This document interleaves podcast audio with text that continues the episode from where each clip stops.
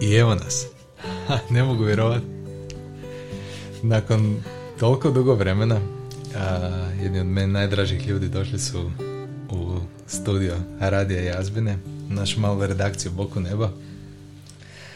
Šime i Anja, znamo se već sto godina, toliko smo toga zajedno i prošli i prekrasnog prijateljstva zapravo izgradili i užasno se puno volimo.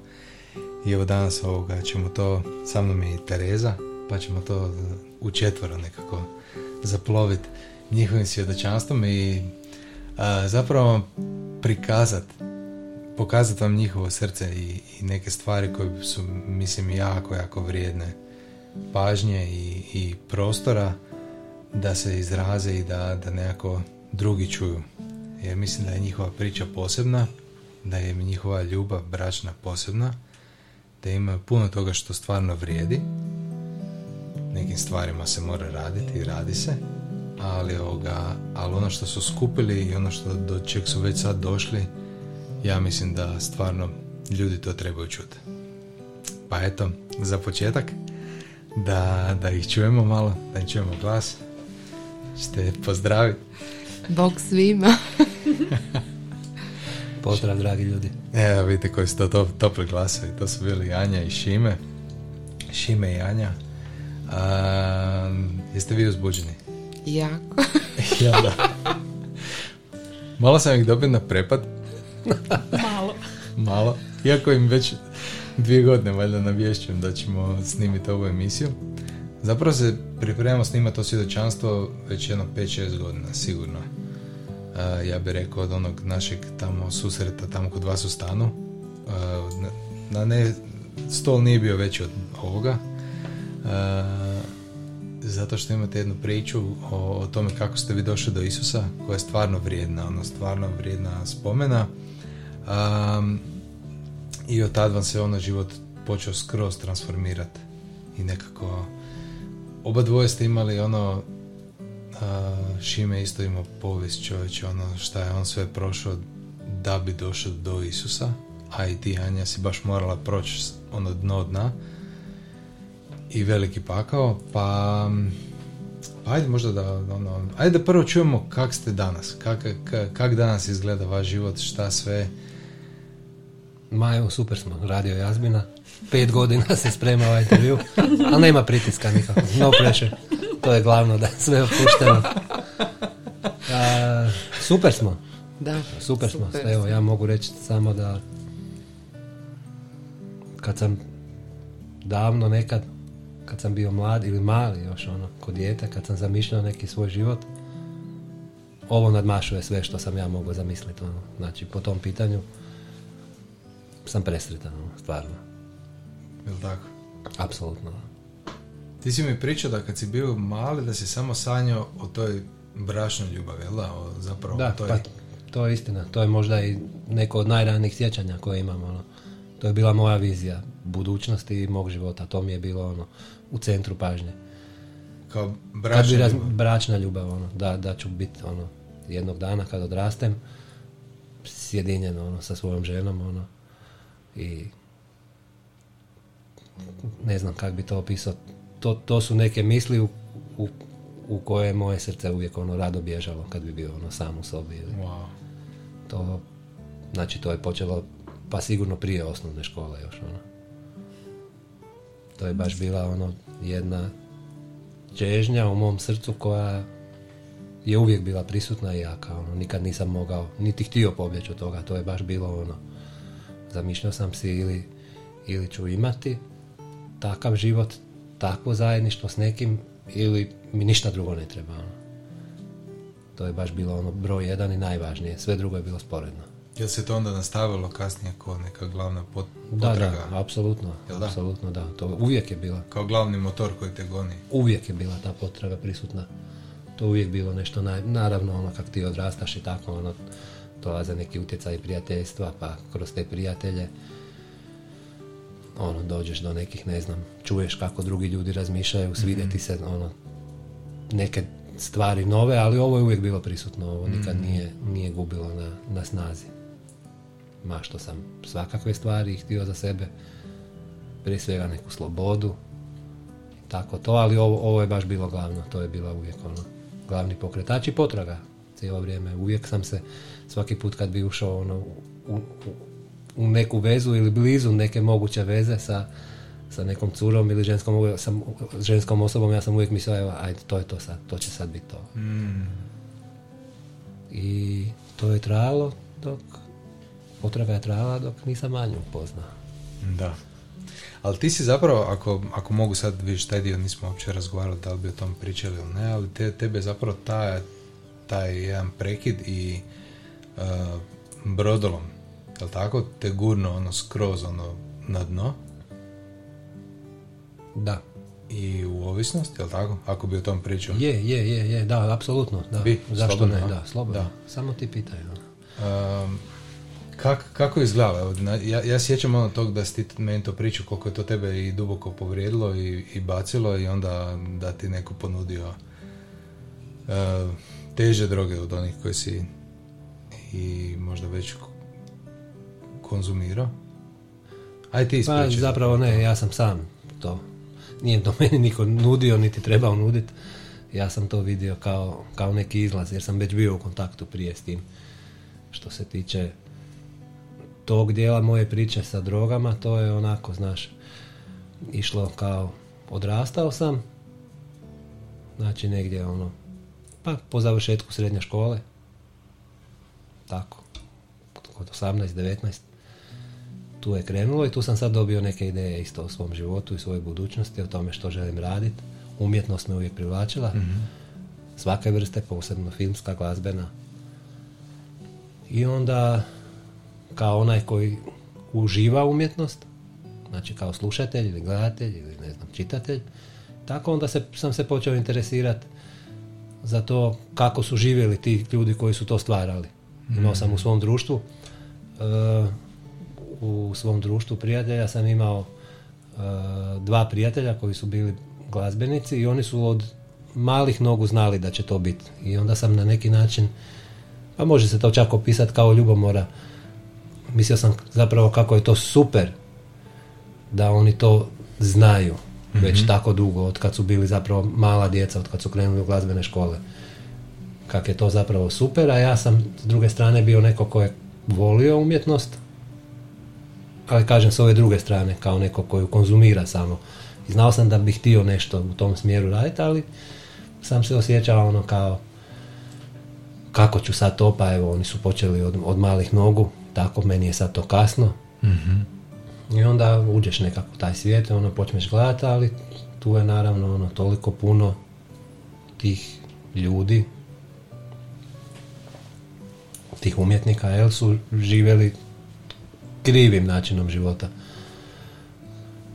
Ali zbog te slike o njima i onome što su oni uspjeli stvoriti, se onda nekako ta ideja o tome da bi si mogao priušti da uživam u nečemu takvom kao što su droge ili alkohol ili tako nešto, to mi se počelo sve više činiti kao nešto što je ok, pa evo i oni su to radili i uspjeli su i dalje stvarati, biti veliki umjetnici i preživjeli su to i tako dalje, ne, pa onda sam ja mislio da da je to nešto što što bi mogao iskoristiti kao, kao da mi bude od pomoći.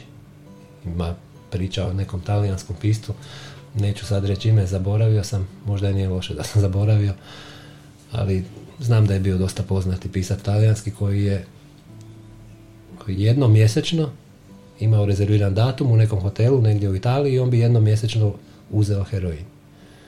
I onda je to meni bilo fascinantno, wow, vidiš kako je on to. Tako i meni se činilo kako je on to radio, eto, iz nekog razloga da Može bolje stvarati. da, recimo da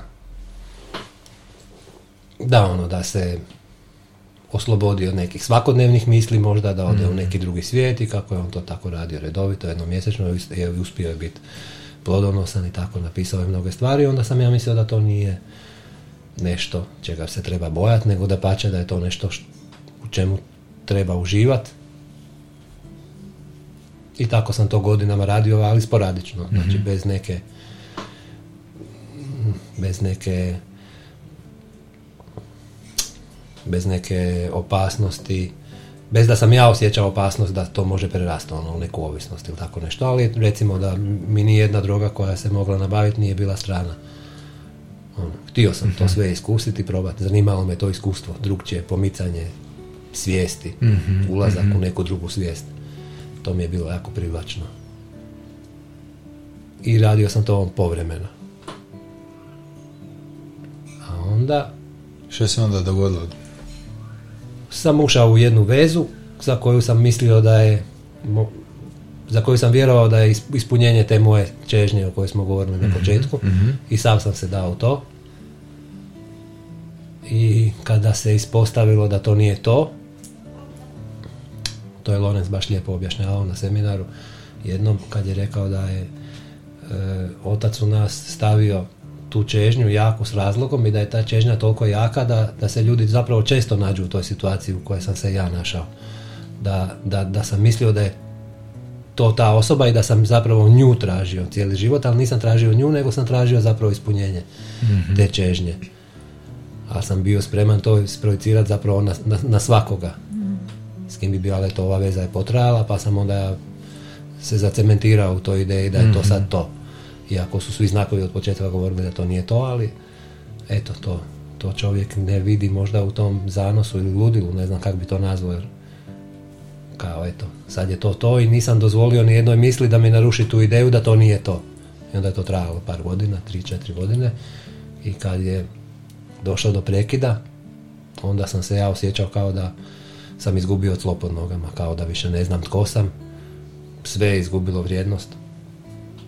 U mom životu ništa više nisam htio raditi, u međuvremenu sam krenuo na studij filmske režije i to me prestalo interesirati, to sam prekinuo sa tim studijem. Jednostavno nisam imao volje za ništa. I onda sam se razmišljao dugo i često kako, kako da si pomognem jer sam se jako loše osjećao. Znači tu su pratili i, i, i fizički i fizičke smetnje sam dobio od toga kako sam, koliko sam bio loše psihički. Imao sam lupanja srca, jako sam se loše osjećao. Nisam, izgubio sam volju da vidim bilo koga, s prijateljima se nisam družio i tako. To je trajalo neko vrijeme. Uvijek sam bio ono, ili u suzama ili na rubu plaća, nikog nisam mogao vidjeti.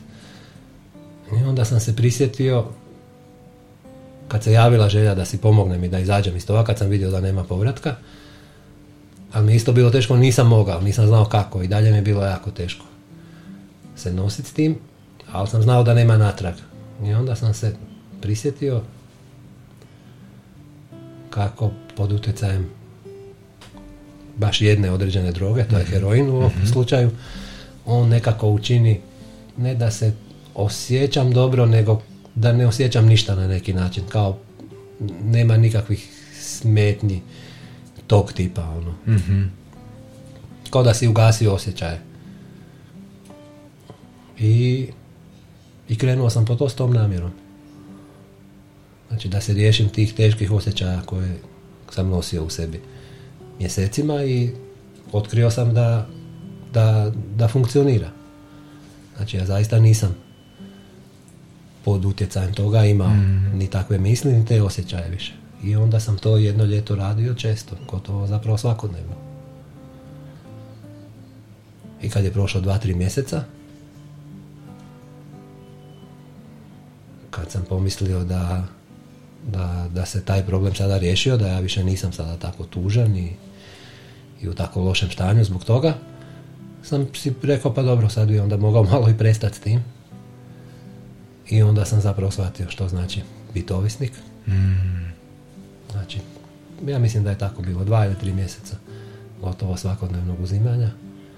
I onda sam rekao danas neću i super sam se osjećao prvi dio dana i onda je nastupila ta prva kriza ovisnička i nakon toga mi je trebalo skoro punih pet godina da izađem iz toga i da se ta, to pitanje ovisnosti riješi, da se oslobodim te ovisnosti.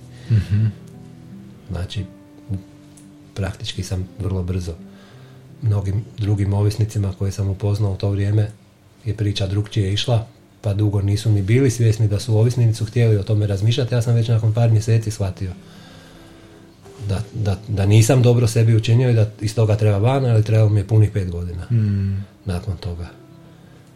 da se to riješi i to se naravno dogodilo zapravo kada sam sreo Anju.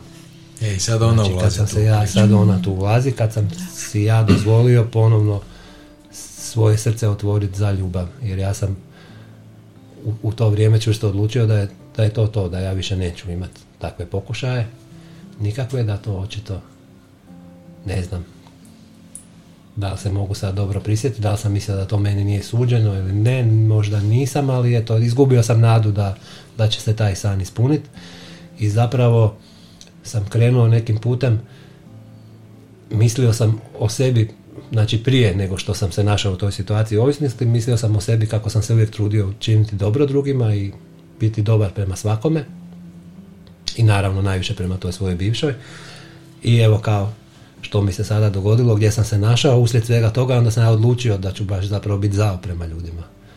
Ja sam donio svjesnu odluku još, znači, em sam ovisan o heroinu i još donosim odluku, sad ću biti zao namjerno prema ljudima, jer to će kao možda onda nešto donijeti novo ili bolje u mom životu, jer sam si razmišljao kao što znam da mnogi ljudi razmišljaju da, da, da nekako ljudi koji su onako zli ili čine zle stvari dosta dobro prolaze Da, da, da. u životu tako prirodni um često razmišlja, ali samo gleda tu površinu i ne znam, možda materijalno zna ili eto, kak- kakav dojam taj čovjek izaziva kad ti prođe pre- pred očima negdje, ono, kad ga vidiš i onda sam ja tako baš ono sustavno išao činiti loše stvari ljudima namjerno, ne iz neke ovisničke očajnosti ili tako nečega, nego bi to baš bila svjesna odluka, onda sam tako činio zlo par godina, kad god mi se pružila prilika, znači ono, prevariti nekoga, lagati, ne znam, spletkariti, učiniti da neko ispadne glup,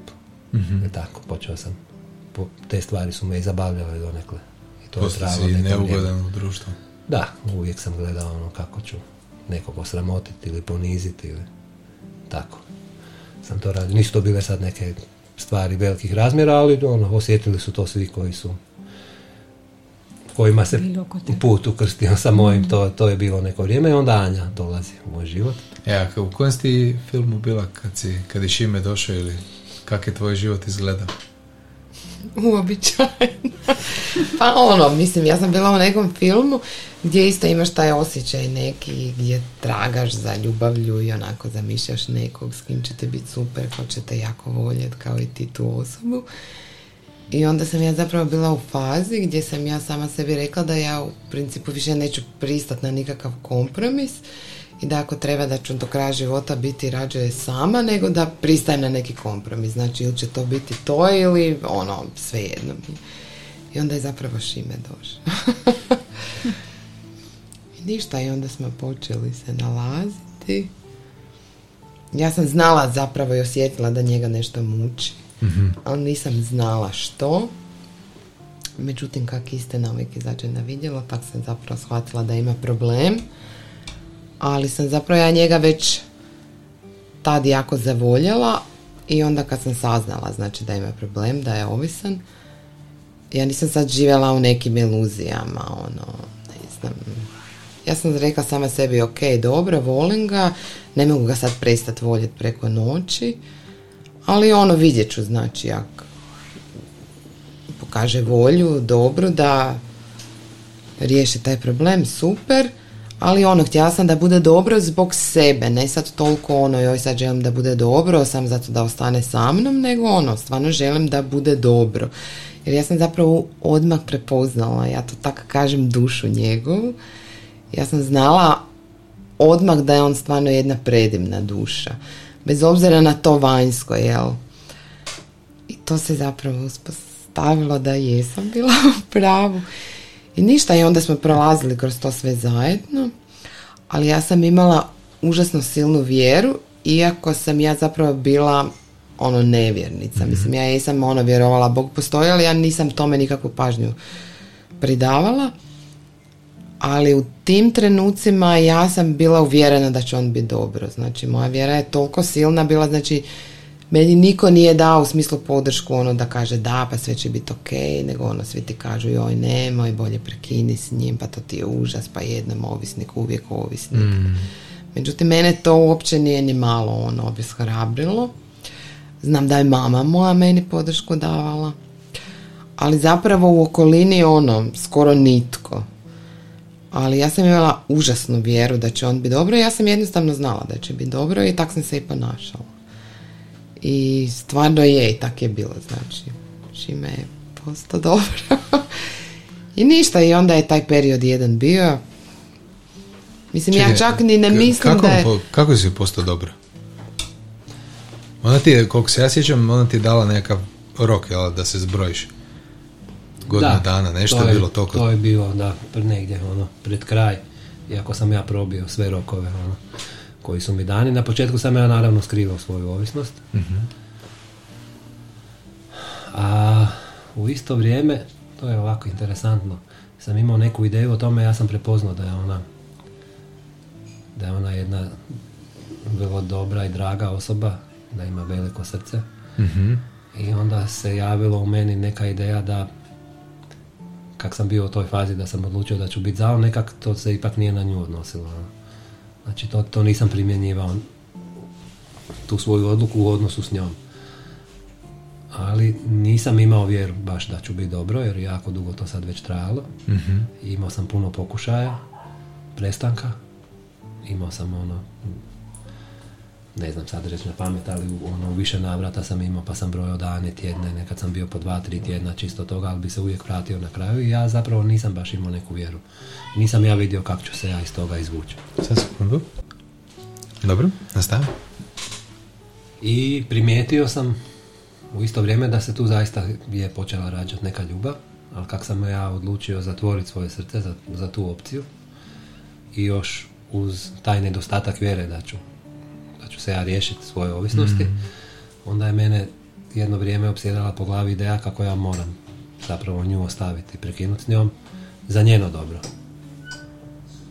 Jer kao što je i sama rekla, kako je ona iz svoje okoline znala čut stvari, tako sam nekako i ja razmišljao u to vrijeme. Što, što će joj takav neko kao ja. Kužim.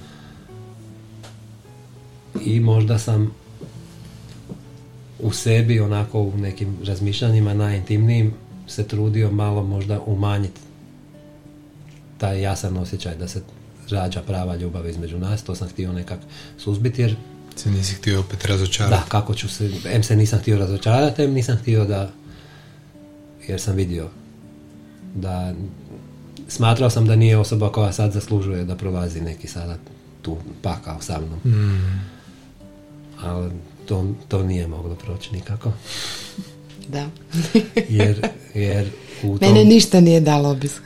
Da, ta ljubav je očito već ono prešla tu, tu razinu, ono nije, nije bilo povratka. I onda je ona zapravo polako počela topiti moje srce. I baš sam nedavno, često zapravo razmišljam o tome, ali sam baš nedavno razmišljao kako ljudi tako znaju reći. Čuo sam muževe ili žene da govore sam Bog mi ju je poslao ili mi ga je poslao. Ja to isto mislim, ja mislim da je zapravo on meni u njoj došao. Ne bih rekao da, da mi ju je poslao, on je došao osobno meni u njoj. Mhm. Jer ta ljubav, to, to je ono što me izlječilo, to me iscijelilo. I, I ja više nisam mogao jednostavno ono, držati tu svoju ideju da ćemo mi prekinuti. Srce je već moje bilo osvojeno i onda se predalo i otvorilo i kad sam ja počeo bez zadrške primati tu ljubav koja mi je stizala kroz nju, to mi je dalo zapravo snagu. Da se ja iz toga ispetljam i izađem i to moram reći onako, ne znam, mislim, sigurno postoji svjedočanstva o tome, nisam nešto puno gledao ta svjedočanstva, moram priznat, o tome kako su se ovisnici izvukli iz ovisnosti, ali znam da to često prati i neka terapija, i bilo radna ili neka terapija lijekovima, tako nešto, evo, znači ništa od toga, samo njena blizina, nikakvu zamjenu za heroin nisam koristio ništa, jednostavno sam na kraju samo prestao. Prepustio sam se tom, toj ljubavi i to mi je dalo snagu i te krize koje su mi prije toga bile neizdržive i uvijek bi vodile do toga da, da ponovno to uzmem više nisu bile neizdržive i onda je samo vrijeme prolazilo i, i taj neki život ovisnika je bljedio u meni. Imao sam dosta grižnju savjesti neko vrijeme. Išao sam jedno vrijeme i na one sastanke anonimnih AA sastanci. I tamo sam morao prestati ići jer su oni stalno ponavljali jednu stvar koju ja nikako nisam mogao prihvatiti, a to je na, na tim sastancima se stalno govori ovisnost je bolest koja se ne može izliječiti, ali se može zaustaviti. I meni je to bilo neprihvatljivo. Mhm. Jer što da ja radim tamo ako oni meni kažu da se to ne da izliječiti. Ja, ja ne želim zaustavljanje, ja želim izlječenje, ja želim potpuno oporavak. I onda sam na tragu tog istog razmišljanja nekako shvatio sam da nekako moram naći način da zapravo pređem preko toga i da oprostim sada i sam sebi. Jer ok, bio sam ovisnik, sad sam iz toga izašao, tu je sad ta ljubav, tu je ona, ali ne mogu živjeti s krivnjom koja će me onemogućava da da sada živim neki novi život, normalan ili onakav kakav sam htio. I onda sam tu ja se bavio svakakvim duhovnim disciplinama. Krenuo, krenuo, sam, to- krenuo sam u potragu za, za duhovnim i za istinom u tom smislu. Da, Aha, ja, ja, ja nikada zapravo nisam bio nevjernik u smislu da, da sam vjerovao da Bog ne postoji. Uvijek sam vjerovao da postoji Bog, ali nisam bio spreman prihvatiti ni jednu verziju bilo koje religije ili, ili pravca razmišljanja, iako sam tražio u svakom. I stvarno sam tražio svugdje, gdje god sam mogao.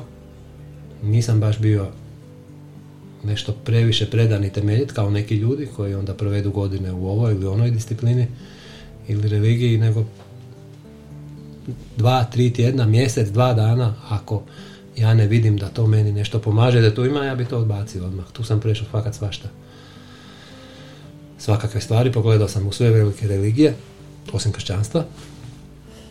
Objasnit ću kasnije zašto, to mi je bilo nešto najbedastije.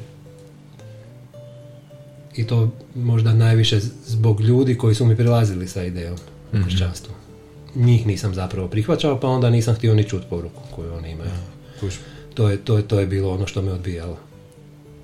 To je nešto što se i vidi danas kroz medije. Mislim, kršćani su dosta često napadani i smijavani i ja sam na neki način to progutao, nasjao sam na, na, na, na takav način gledanja na kršćanstvo. A može se možda reći da nisam naišao na pravoga kršćanina, na pravog slugu predanog istinskog, to je vjerojatno isto istina. Kužim.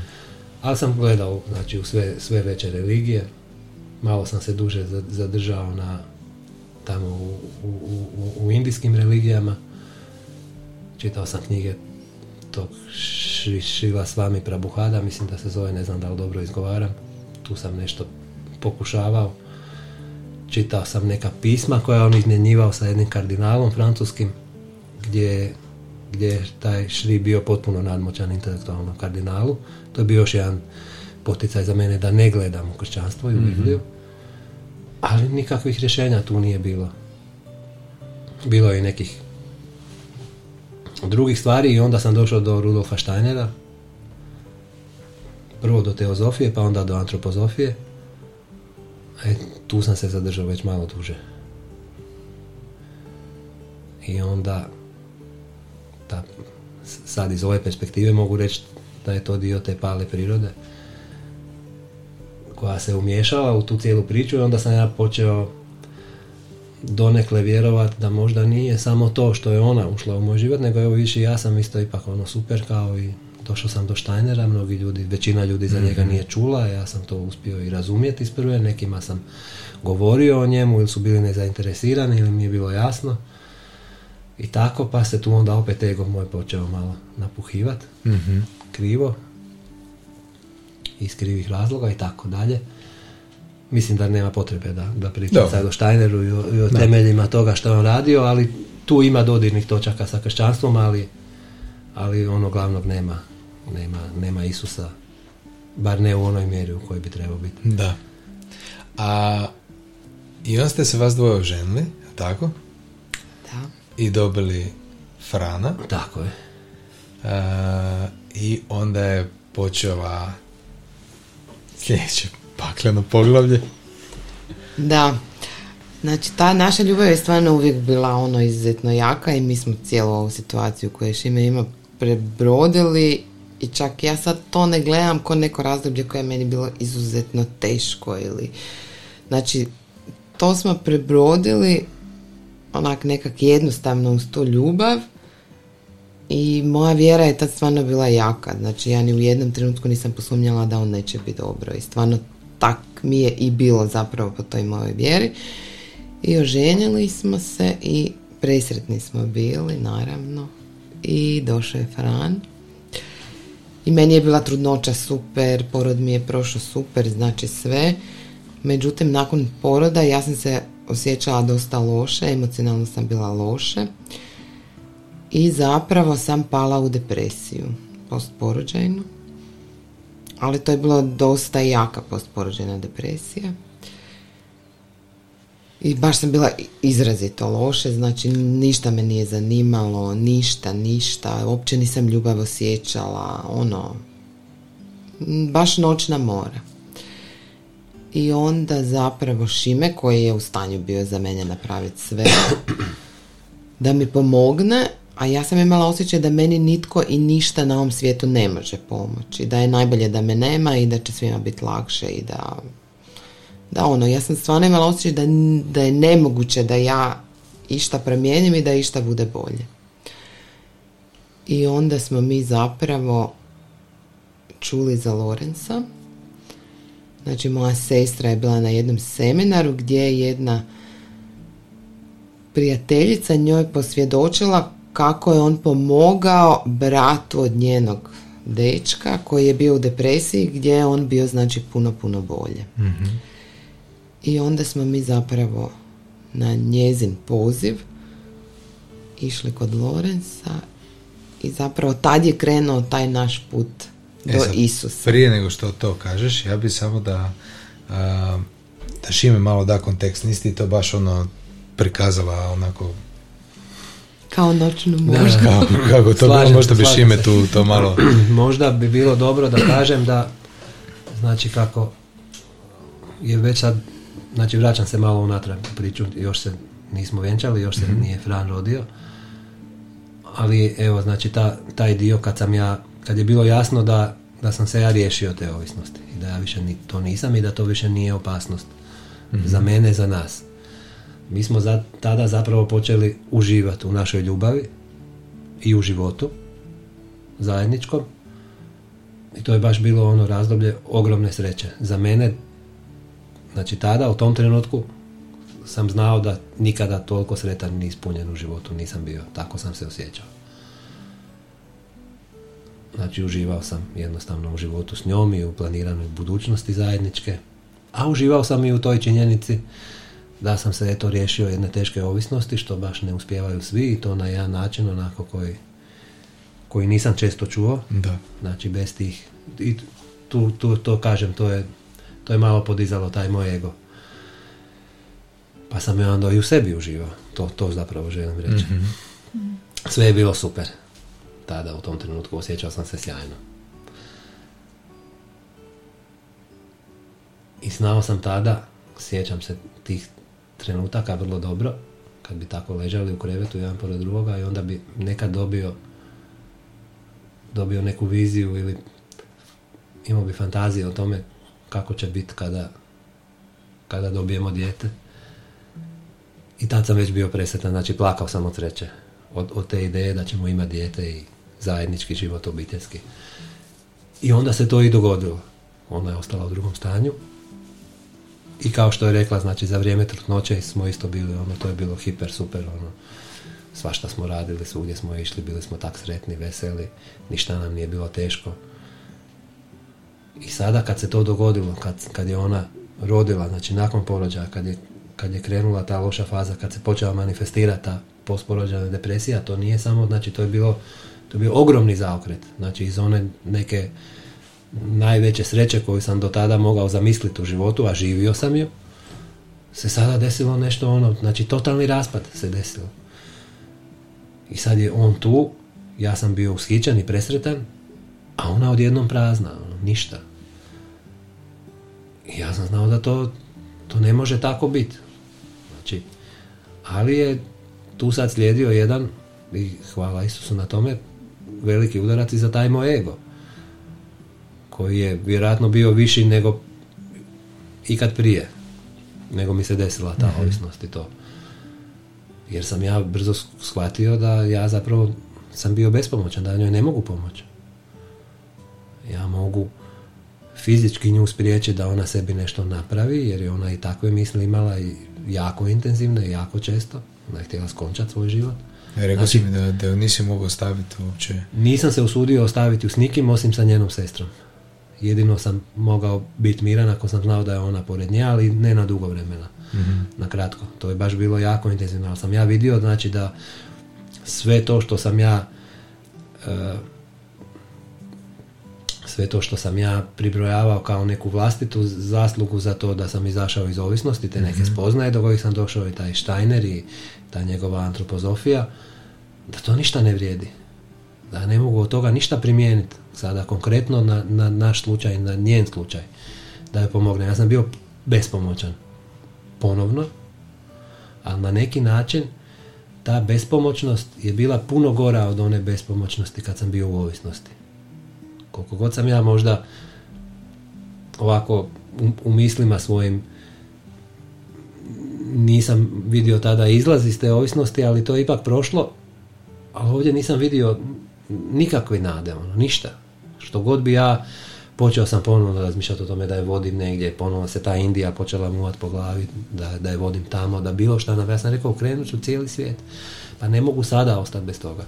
Čitav život mi srce ovo žudi i sad imamo to sve i sad je to nestalo odjednom, ko, ko, ko neki, ne znam kako bi to opisao, ono. ko, ko prah, ko, na kojem sam bio godinama, kao da ti nestane ono iz ruku, ono, jednostavno nema, raspalo se sve, rekao sam što ćemo sad, što da radimo? I onda dolazi ovo što je Anja ispričala, Da, a u cijeloj toj priči meni je najgori osjećaj bio kako je moguće da ja mogu biti tako loše uz to predivno malo biće, uz predivnog muža, uz predivne roditelje, znači prijatelje. Moje sve okolnosti životne su bile, znači nisam ja imala neku okolnost koja bi sad mene ono dotukla pa sam ja sad pala u depresiju. Znači ja nisam mogla podnijeti tu činjenicu da sam ja toliko loša, a imam njih. Znači ja, znači to je bio razlog koji ja, ja, ja to nisam mogla podnijeti, ali to je stanje gdje ti, znači to dolazi polako, ti imaš jednu lošu misao, tebi se, ono, te misli onako krenu niza, ti imaš sto loših, imaš milijun loših i ti više ne možeš, ti si bespomoćan skroz. Znači ti, ti misliš da ti nitko i ništa ne može pomoći. A istovremeno imaš sve njih, znači, koji su onak predivni, ali se pitaš kak mogu biti tak loše, a, a sve, sve tu imam njih, znači predivnog muža, dje, kak ja, znači ja to nisam mogla podnijeti. I onda zapravo mi dolazimo, Da, imaš predivni, ali bespomoćni. Ja bi dodao. To je, bio, to je bila moja strana gledanja. Ok, vjerujem da misli da sam predivan, ne mislim možda to za sebe, za nju mislim, ali vjerujem da ona to misli iskreno za mene, ali ništa. Znači, ono, šta sad? Šta sad? Ali moram reći da nikad nisam posumnjao u tu ljubav, nisam, nisam pomislio da, da ljubav nije prava ili stvarna, pa da joj zato ne mogu pomoći. da, ja isto, sam znači jednostavno to znao nikad da- nije bilo upitno. da ne znam, da iz nekog razloga ne znam i ne mogu. I budući i tada sam se obraćao Bogu kojeg nisam shvaćao, niti sam se trudio ga shvatiti, ali sje- sjećam se. Sjećam se jednog trenutka, to su ovako, to je vrlo ovako prirodno i gledano i, i smiješno mi je to sad iz ove pozicije, ali ispričat ću. E, otišli smo u kuću na more, kod mojih u obiteljsku kuću, ona je bila u, usred toga, ono, ne mogu reći čak ni da je to imalo svoje uspone i padove, ona je non stop bila jako loše, jako loše. I uspjela se nekako primiriti, bila je večer i ostala je u sobi da spava pored Frana, koji je znači tad imao, on se rodio u drugom mjesecu, mogao imati pet ili šest mjeseci tada. I ja sam očajan izašao van u dvorište ispred kuće da se molim Bogu za nju. Nisam znao kome se molim, nego sam rekao ono, znam da postojiš.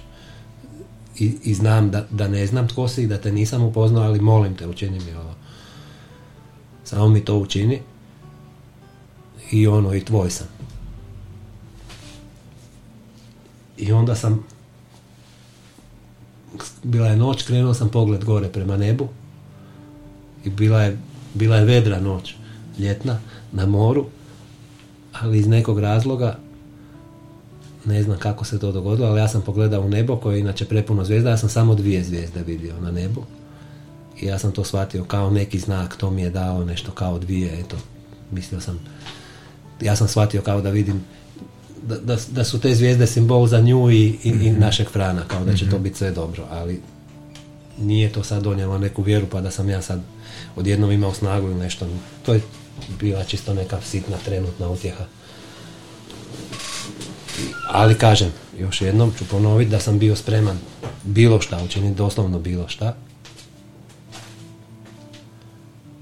Pa sam tako onda pristao i na, na sugestiju njene sestre, Nataše, da, da možda odemo porazgovarati s tim nekim čovjekom koji eto, nije ona previše rekla o njemu, možda zato što je već mene poznavala donekle i znala je da da nisam zainteresiran za, za kršćansku varijantu gledanja na stvari, ali je rekla da je to čovjek koji će se moliti.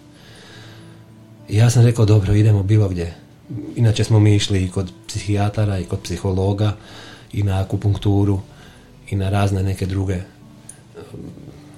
A, metode i stvari da, ono pr- probali smo ali kažem nismo ljudi su često znali reći nemojte očekivati to je dugotrajno tu treba sada raditi međutim ja sam na, imao nekak drugčiji pogled na to kao na ono što su ljudi imao sam slučajeve nekih bolesti u obitelji prije toga pa su im znali reći tim sada pokojnim članovima moje obitelji evo ovo vam je lijek to ćete uzimati do kraja života. Meni to bilo toliko glupo ono pa ako je lijek Mhm. kako ga moraš onda stalno uzimati. Onda ili te izliječi ili onda te nije izliječilo. Pa tako nismo mi sad ono previše pohodili ta mjesta. Išli smo i kod Ivančića, to jest kod nje- neke žene koja je bila njegova asistentica. Tu smo nešto pokušavali, ali nekako ništa, ništa nije davalo rezultate koji bi meni dali neku nadu ili vjeru ili, ili barem neki mir trenutni. Pa sam rekao, hajde idemo i kod tog, Lorenza. kod tog Lorensa, sumljivog tipa, koji će se moliti samo da se nešto dešava, idemo bilo gdje. I sad kako je izgledao taj susret? I ja, znači prvo smo se priča, čuli ono. telefonom, Lorenz i ja, dobio sam broj njegov, on se javio na telefon, ja sam mu predstavio naš slučaj, opisao sam šta se njoj dešava, pitao je da li imao je neka, nije imao ni puno pitanja čak, mislim da je pitao možda da li nešto uzima, nekakve lijekove. Ja sam rekao ne, trenutno smo, pokušavali smo sa kana, uljem od kanabisa, jer sam negdje pročitao da, da to isto pomaže depresivnim ljudima. I mogu reći da je pa možda i najbolje rezultate to ulje postiglo, čisto u smislu jer se mogla smiriti pa, pa da odspava neko vrijeme, iako ona nije doživjela to da je spavala, ali ja sam bio svjedok, ono, nakon što je uzela dozu toga spavala pet ili šest sati, to se nije desilo nijedno do tada. I tako sam ja to sve njemu rekao, on je rekao dobro, dogovorili smo susret i onda je došao taj dan kad je trebalo ići tamo. Došla je jedna knjižica do nas prije susreta, ali neću sada lagat, mislim da smo možda samo otvorili i pogledali. N- ni- nismo ušli u ozbiljno čitanje tog štiva, ali eto, čekali smo taj dan da se vratimo s mora i dogovorili smo datum i vrijeme i mjesto sastanka i, i onda smo došli u taj stan u Badalićevoj. Ona nije znala za sebe koliko To je bila. jesen, ne, ne, i nije ni htjela ići. Ono, a gotovo da, da sam je morao prisiliti da ide. A ono, bila je velika borba da dođemo tamo u dogovoreno vrijeme. Ali nekak smo došli. I sad nas je on pustio u taj stan. To je bio stan koji iz nekog filma meni. Skoro ništa u njemu nije bilo. Ono. Minimalizam. Minimalizam teški, on mi je izgledao kao malo onako neki čudak, ono. Čisto ono, njegova fizička pojavnost mi je govorila ovaj je malo pomaknut čovjek, ali to je meni bilo simpatično od prije. Prirodno meni je to bilo pozitivan znak. Pa smo Ok. mi ušli unutra. E, budući je on već bio upoznat našom pričom, on nam je pokazao gdje se možemo sjesti u njegovom dnevnom boravku. Na stolu je bila Biblija. i ja nisam mogao držati jezik sa zubima, ja sam rekao ono, evo došli smo, hvala za vrijeme i što nas primate, ali sam dao do znanja da u, u, to, u to što drži na stolu ne vjerujem ni malo. Tako je počeo naš sastanak. A on je meni rekao, to je zato što si pod utjecajem Sotone. E, i sad da se Anja već nije nekak smjestila tamo i sjela i vidio sam da nije toliko jako uznemirena kao što bi očekivao. Da, da nisam nju vidio takvu kako sjedi već u fotelji kod njega doma, ja bih rekao, pružio bi mu ruku i rekao hvala ti. Ali evo, pokušali smo sretno, vidimo se nikad vjerojatno, to bi bila moja reakcija na te njegove riječi, a ona je već sjela, skinula jaknu pa sam zauzdao jezik taj put, nisam mu ništa na to odgovorio. I sjeo sam se pored nje i onda je on rekao svoje viđenje stvari. On je rekao da je to otlačanje od strane zlih duhova. Malo je to objasnio i moram priznati da mi se već to objašnjenje donekle neću reći svidjelo, ali bilo je puno stvarnije i bliže onome što smo mi proživljavali od, od objašnjenja bilo kojeg druge osobe mm kod koje smo bili. Znači tu su uključeni i psihijatri, i psiholozi i, i svi drugi kod kojih smo išli. I onda je on to isto u što ja ne vjerujem uzeo u ruke sa stola, otvorio Bibliju, pročitao jedan stih i nešto se dogodilo u meni što ja teško mogu riječima opisati. Znači to je bila ono ko detonacija u mom srcu. To je bilo čudo. Rekao si mi da kao da, Za da mene te je to metak bilo pogodio. čudo. Si Čak ne bi rekao kao metak, nego kao da kao da je križ prošao kroz mene. To je bio taj osjećaj.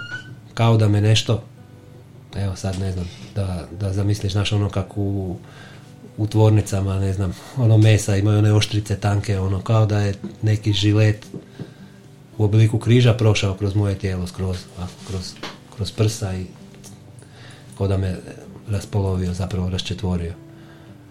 I meni su krenule suze. I to ne, to je isto bilo nadnaravno, to nisu bile ono sad kao krenule su mi suze, to je bilo kao u crtiću. Kao da je neko dvije pipe otvorio. Na mom oku bila je fleka na podu njegovom. Na mjestu gdje sam ja sjedio. Velika fleka na tepihu. Znači to je curilo. Iz mene on je već uzeo stvar u svoje ruke. Dok sam ja u tom stanju bio, on je rekao sad ćemo položiti ruke na, na Anju. Zaprijetit ćemo, izgnat ćemo te duhove u Isusa Krista. Poslije nam je objasnio detalje neke, to možemo kasnije spomenuti. I znači, meni je iz očiju curilo, ja sam bio ono, rastavljen na četiri dijela, taj križ me je prošao kroz mene, a ona je imala, znači kad je on položio ruke i počeo moliti, to je isto bilo vrlo takvu reakciju još nisam nikada vidio od nikoga, a pogotovo ne od nje. Ona je zaista počela iz svega glasa urlat. Iskrenula je pogled ovako prema, prema svome srcu, kao da, gled, kao da pokušava vidjeti u svoje srce kroz odjeću i kroz, kroz kožu i kroz sve i govorila Isuse Kriste, Isuse Kriste, srce mi gori. To je bila njena reakcija. I ona je stvarno, ono, mo- mogu reći, urlajuće je to govorila. Dok je, cijelo vrijeme dok je molitva trajala. I onda se to, molitva je završila i, i naravno onda se i njena reakcija malo smirila i meni su te suze malo, malo stale. Ali osjećaj bio kao da nisam na zemlji više. Kao da sam izgubio doticaj sa stvarnošću i gdje sam i, i šta se dešava. Onda nam je on pojasnio pobliže šta će se sada dešavati. On je rekao ovo će sada smiriti situaciju na neko vrijeme. Sjećam se točno tih riječi, neću nikad zaboraviti. Rekao, ali shvatite to kao, kao ono kad vam neko da par litara benzina do benzinske. Jer morat ćeš staviti benzin, ono, nećeš moći dalje ono ići i onda je objasnio šta se dešava kad zaoduh bude izgnan iz čovjeka, da se on hoće vratiti i da stvar hoće biti gora i da mi sada tu kuću trebamo ispuniti, a ne ostaviti praznu. Kak je tebi bilo? Pa, ovako kak je Šime rekao, ja sam osjetila baš neku silu ogromnu, ono ko da mi neko otvara onak srce, nevjerojatno nešto. I ja jesam osjetila to trenutno olakšanje i mi smo otišli od tamo i onda zapravo priča ide dalje, ali ključno je u to što je Šime u tom trenutku povjerovao da ću ja biti dobro. Znači, a ja sam zapravo izašla isto iz tog stanja u trenutku kad sam ja povjerovala da ću ja biti dobro. Ali mi nismo, znači, stali, nastavili smo odlaziti na druženja. Iako ja nisam htjela ići uopće, mene to uopće nije zanimalo. Ja sam tam dolazila, ja sam mislila kako su svi ljudi koji su tamo ludi. Jer zapravo su svi govorili i vjerovali da ću ja biti dobro. I ja sam dolazila jer ono Šime je htio da idemo, da idemo i ja bi tamo dolazila i slušala bi i, i propovjedi i seminar, ali ono, ko da uopće to nije dopiralo do mene. Tak sam se ja osjećala u tom trenutku. Međutim, kasnije sam ja shvatila da je to sve jako utjecalo na mene, iako ja nisam bila svjesna toga. Ali još ime svaki dan sa mnom razgovarao, onako satima. I onda mi je zapravo rekao, mislim, pa ti se nisi rodila s njim, s tim, pa ne možeš ti sad dozvoliti da tih, ne znam, godinu dana što si ti loše zasijeni sav tvoj život prije toga, mislim. I onda su meni svi tamo govorili, vi između ostaloga, da ću ja stvarno biti dobro i da će me Isus iscijeliti, da već je i da samo ono, ne smijem posustati, da moram graditi vjeru i da ću sigurno biti dobro. I svi su stvarno bili predivni i meni je bilo super što zapravo u nijednom trenutku ja nisam osjetila da je itko tamo posumnjao u to da ću ja biti dobro. Znači, ta vjera je toliko jaka bila, pa sam ja u jednom trenu rekla, ok, dobro, a sad svi oni vjeruju da ću ja biti dobro, ajde idem ja probati vjerovati da ću ja biti dobro. Mi smo se stvarno molili i odlazili tamo i ja sam u jednom trenutku ti jednostavno osjetiš i taj duh i tu snagu i nisi možda svjestan tog tada. I ja jesam stvarno bila bolje. I onda sam ja u jednom trenutku odlučila i rekla sama sebi ok sad. Znači ono Isuse znam da si tu hvala ti. I ono znam stvarno da mi pomažeš. Pod cijenu da da će ovo sad trajati još ako treba sto godina i da ja moram proći još sto puta gore stvari koje sam prošla iako ništa gore zamisliti ne mogu ja sam spremna. Znači ja ću podnijeti sad što god treba ali ja vjerujem i znam da će doći trenutak da ću ja biti dobro. Kad sam ja to zapravo spoznala tad je krenuo moj oporavak. Znači ja sam povjerovala da ja mogu biti dobro. A to stanje je nezgodno zato što uopće ti ne daje prostora ni malo da ti stvarno to povjeruješ i ti to ne možeš sam. I onda kako smo mi dolazili, ta moja vjera, ono, ja sam dobila to zrno vjere i ono, samo je raslo, raslo i naravno da je ono Šime bio tu i bio mi je podrška i onak i roditelji i svi i nekak sve ono sve je krenulo na bolje i ja sam stvarno ono postala super, znači nikad bolje. Koliko ti je ono trebalo? Pa ne znam, sigurno mi je trebalo godinu dana. Pa od tog susreta prvog s Lorencom ja mi, ako se dobro sjećam, nekih osam mjeseci. Da se, Da, baš, da se ja- baš vidi da je da, bolje već. da, ono. da, Možda da. ne potpuno, ali da pola godine je trebalo da se baš vide ono pravi plodovi toga. Ali se Da. velika stvar desila taj dan, jer ja više nisam imao sumnju, nikakvu. Znači od tog prvog jedinog susreta do tada s njim i kad smo izašli iz tog stana, ja se točno sjećam kako smo hodali do auta i neka kišica je počela lagana, to je bio početak jeseni. Ja sam znao to je to. I moje srce je dobilo mir. Ja više nisam bio u strahu za nju. Ja sam znao da će ona biti dobra. I dobio sam snagu, zapravo odmah. Ja bi i prije toga bio napravio sve za nju i trudio sam joj se biti podrška, ali uz to je cijelo, ta podrška se je cijelo vrijeme bila zatrovana strahom s moje strane. A sad je taj strah nestao. Jer ja sam znao da sam zapravo došao do nečega što sam tražio sve ove godine prije u svim ovim drugim i religijama i školama razmišljanja i filozofijama u svemu tome što sam gledao sam vidio da, da je to neusporedivo sa ovim. Jer sam prvi put zapravo mi je Isus dozvolio da ja doživim snagu njegovu i svemoć. Tada. Ja sam znao. točno se sjećam kako hodamo jedno pored drugog i skrenem pogled na nju i ona je nekako onako imala je izraz lica neki zbunjeni kao neka nevjerica, ali ja sam samo zaklopio oči na trenutak i ja sam rekao hvala ti. Hvala ti jer to je to. Ono. Ja sam znao, to je sad to. Ja sam dobio snagu koju prije nisam imao i nisam više jednostavno nisam više nimalo sumnjao to da će ona biti dobro.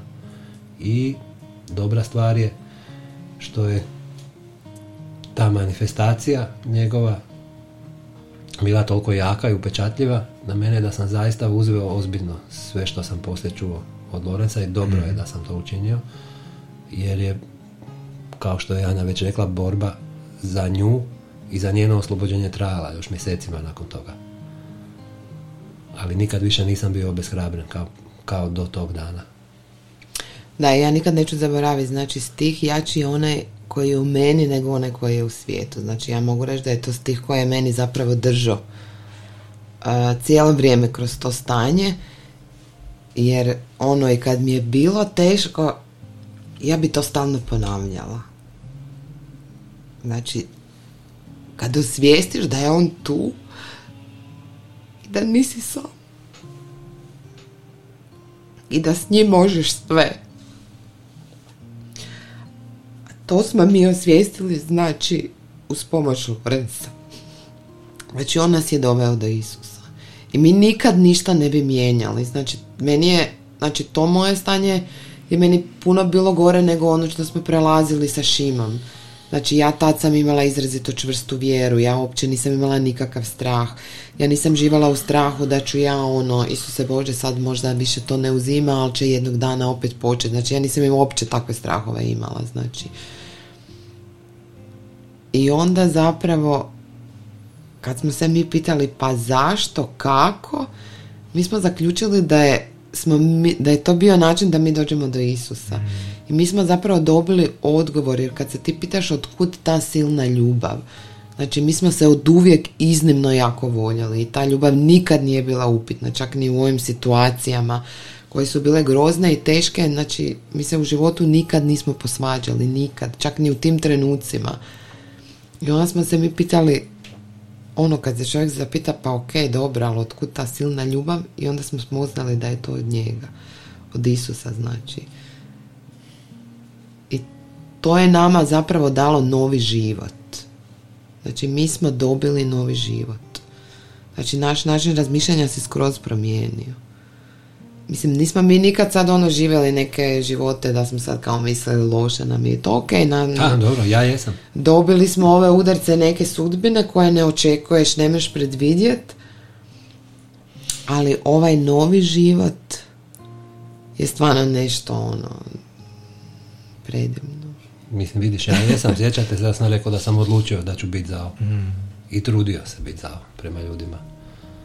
Ali on je ipak bio cijelo vrijeme tu. Da, ali nisi mogao pobjeći od te svoje kak da kažem prirode, jer ja čim sam njega upoznala, bez obzira na sve to, ja sam prepoznala da je on jedna predivna duša. Znači, on se trudio biti nešto što nije.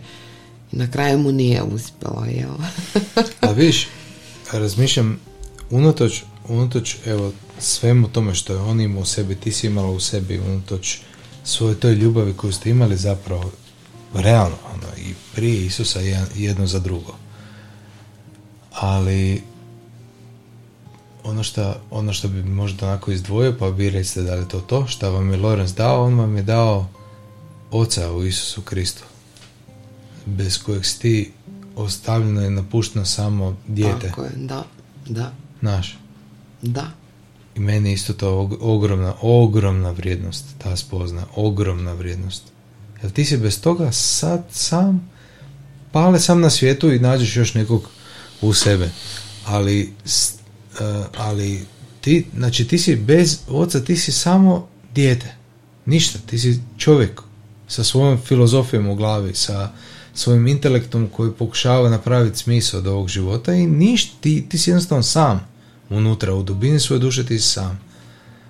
Ali kad se ja skužio ono da on, da je otac meni tu pružio ruku u Isu Kristu, pružio taj zagrljaj, kad sam shvatio da je to on, da, da, znači, da, ono, da, da mi u njemu i, i otac, i najbolji prijatelj, i suputnik, i sve što sam ikada htio, što je nedostajalo mom srcu, koje je bilo generalno pozitivno.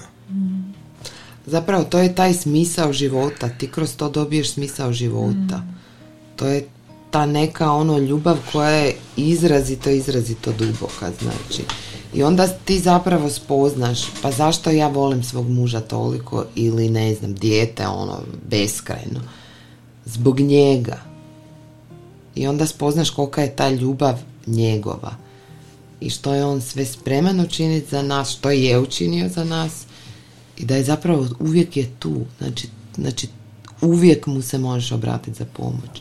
I on ne bira pomoći ću baš tebi. On je spreman pomoć svima, ali jednostavno ono, moraš, moraš mu se obratiti, zatražiti tu pomoć, tak smo i mi.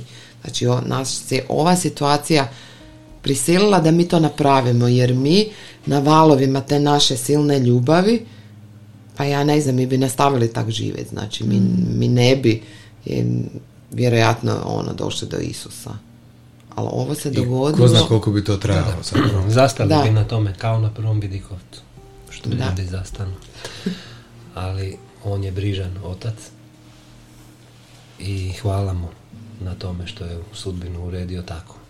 Da, mi ništa ne bi mijenjali, jer ovo je najdragocijenije što se nama dogodilo, znači što smo mi dobili priliku njega upoznati. Jer to je očito njegova ruka, znači udarac sudbine te, udarac sudbine te pripremi i onda dođeš na put istinskom slugi, pravo.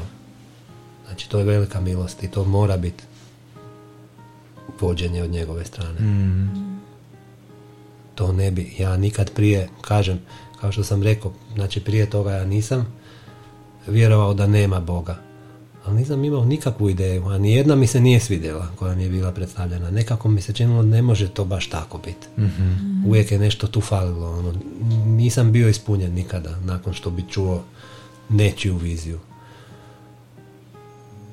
Ali sam ja prvi put od Lorenza zaista čuo Bog je ljubav. Čuo sam ja to prije da ljudi govore, ali onako srcem čuo. Jer se ljudi pitaju što je ljubav, a trebali bi se pitati tko je ljubav. Zapravo. Je to ispravno pitanje. Na neki način. Jer meni je to bilo jasno i prije, u tom prirodnom životu, prije, prije obraćenja sam znao da je ono ljubav, da je to ono što je vrijedno, ali nisam nikada bio podučen u, u toj i o toj ljubavi. Ni u, ni u toj ljubavi, ni o toj ljubavi. Da. I kakav ti odnos moraš imati s tom Tako je, to je bilo ono, to je nedostajalo, to je falilo. I to sam dobio definitivno tamo. I zapravo je ono dosta tužno kad čuješ, mislim ima, ima sjajnih ljudi i propovjednika i, i ljudi od vjere koji rade sjajne stvari, ali ne znam, ono, takvu sliku očeve ljubavi nisam nigdje još čuo ni vidio. Zaista. Mislim, ti vidiš da je duh na njima u nekoj mjeri. I to je dobro. Mm. To je puno bolje od onog što je u svijetu, ali, ali ovo je posebno nešto. Mm. Tu su dubine koje moraju ostvariti promjenu i učinak odmah. Ja to jesam doživio i to, to je neprocjenjivo. To je zapravo neprocjenjivo. I što bi čovjek, sjećam se da je na nekim mailovima, a i Lorenz je uživo govorio o tome na seminarima, da je bilo postavljeno pitanje od strane nekog ko sluša i prati Lorenza kako, pa je rekao nema, nema protudara za taj dar.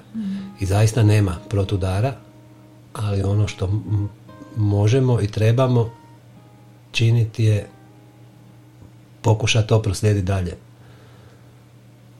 Jer da taj dan tamo nije bio Lorenz, nego neko ko, ko nije ispunjen duhom, mm. ko možda ima samo znanje neko o tome, ništa se ne bi dogodilo. Ništa. Ja to znam sada. Znači, to čini razliku. Baš sam o tome razmišljala jer vam, vama je došla poruka, ali vama je Isus došao u sili. Tako. To je bila riječ i odmah je bila potvrda, potvrda istinitosti te riječi. Odmah. Da. Znači, paralelno u isto vrijeme, istovremeno.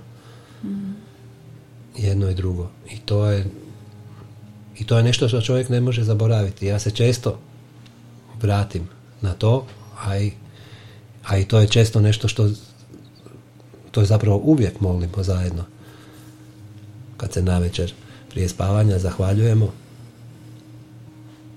to nam je dosta bitno. I men, mislim, meni je bitno da, da naš Fran to dobije, da ne luta 33 godine kao nas dvoje, nego da to dobije od početka. I mi uvijek kažemo hvala ti na ovoj ljubavi koja nas veže i spaja, to si ti Isuse. I mi se toliko volimo samo zato jer si ti prvi nas volio. To mu ponavljamo od, od kad je ono, a i prije nego što je razumio te riječi, što to znači. Jer mislim super je i ovo i kao što Anja rekla nikad ne bi ništa mijenjao jer me to dovelo do toga. Ali još bolje ako to imaš od, od malena. Kako ne? još bolje. Zamisli znaš ovo ti je veliki neki nalet snage a kad ti odrastaš u toj snazi i kad imaš podršku obiteljsku u istom smislu tom Mm, nedavno sam tebi sam to pričao Frano, ja mislim meni je to bilo super. Na, na, naletio sam na, na neki članak na internetu. Bilo je govora o nekoj pasmini konja iz Belgije. To je pasmina koja je specijalno uzgojena da bi mogla vući jaki teret. Ne znam više brojke, ali princip je, princip je taj koji sam pročitao. Znači sada prosječan takav jedan konj te, raste, te pasmine belgijske može povući, na primjer, kola sa dvije tone. I sad bi bilo logično da kažeš ako upregnem dva konja, da oni zajedno mogu četiri tone povući. Ali oni zajedno mogu osam povući tona. Znači puno više kad jedu zajedno. A onda priča ide dalje. A ako, a ako stavi dva konja koji su zajedno odrasli, i koji su zajedno pasli i dijelili isti prostor, istu štalu imali i, na istim livadama pasli, oni mogu preko 16 povući. Zajedno. Tako da, tako vidim tu neku obiteljsku atmosferu doma i zato to tako radimo sa našim Franom. I on, i on, i on to osjeća, on to vidi. Ono. I to mi je to mi je sad trenutno jedno od najvećih ono, zadovoljstava. Kad Fran dođe iz škole pa kaže da se molio za nekoga, ja kažem šta stvarno, polagao si ruke, ma nije, tata odbio me. Ali ja sam se onda u sebi pomolio i znaš, bilo mu je bolje drugi sat odmah. Kako se nije dao pokolebat. super. Si ti htjela? Pa zapravo mi je Frano više puta ovaj primaknuo mikrofon, ali ja vas onako slušam i upijan od početka i zapravo, si mislim da smo tamo vani sjeli kako vas je Frano uhvatio a, iznenada, kako on to inače zna. Ovaj, ste mislili o čemu ćete govoriti, ali zapravo je ta vaša priča toliko vrijedna, jer nekome ko sluša sa strane se baš jasno vidi to očevo vođenje. To da si ti prvo pomogla njemu, da ste se tu već ste naučili kako funkcionirati i onda se pravi zaokret događa kad je on treba pomoć tebi, ali kad zapravo što si tako super naglasio da si se osjećao bespomoćan do onog trenutka dok, dok ti Isus nije Dok pomoć prišao, nije dok pomoć nije došla. I onda, iako je bio na samome početku, on se više nije osjećao beskraberen i bespomoćan. To je baš ono, baš vam priča jako posebna. Ja sam, ja sam njemu rekao ono, put, često smo Šime i ja putovali, na, imali prilike zapravo puno je pričati, to je, ja sam rekao, to je ono, pa to je za film snimiti.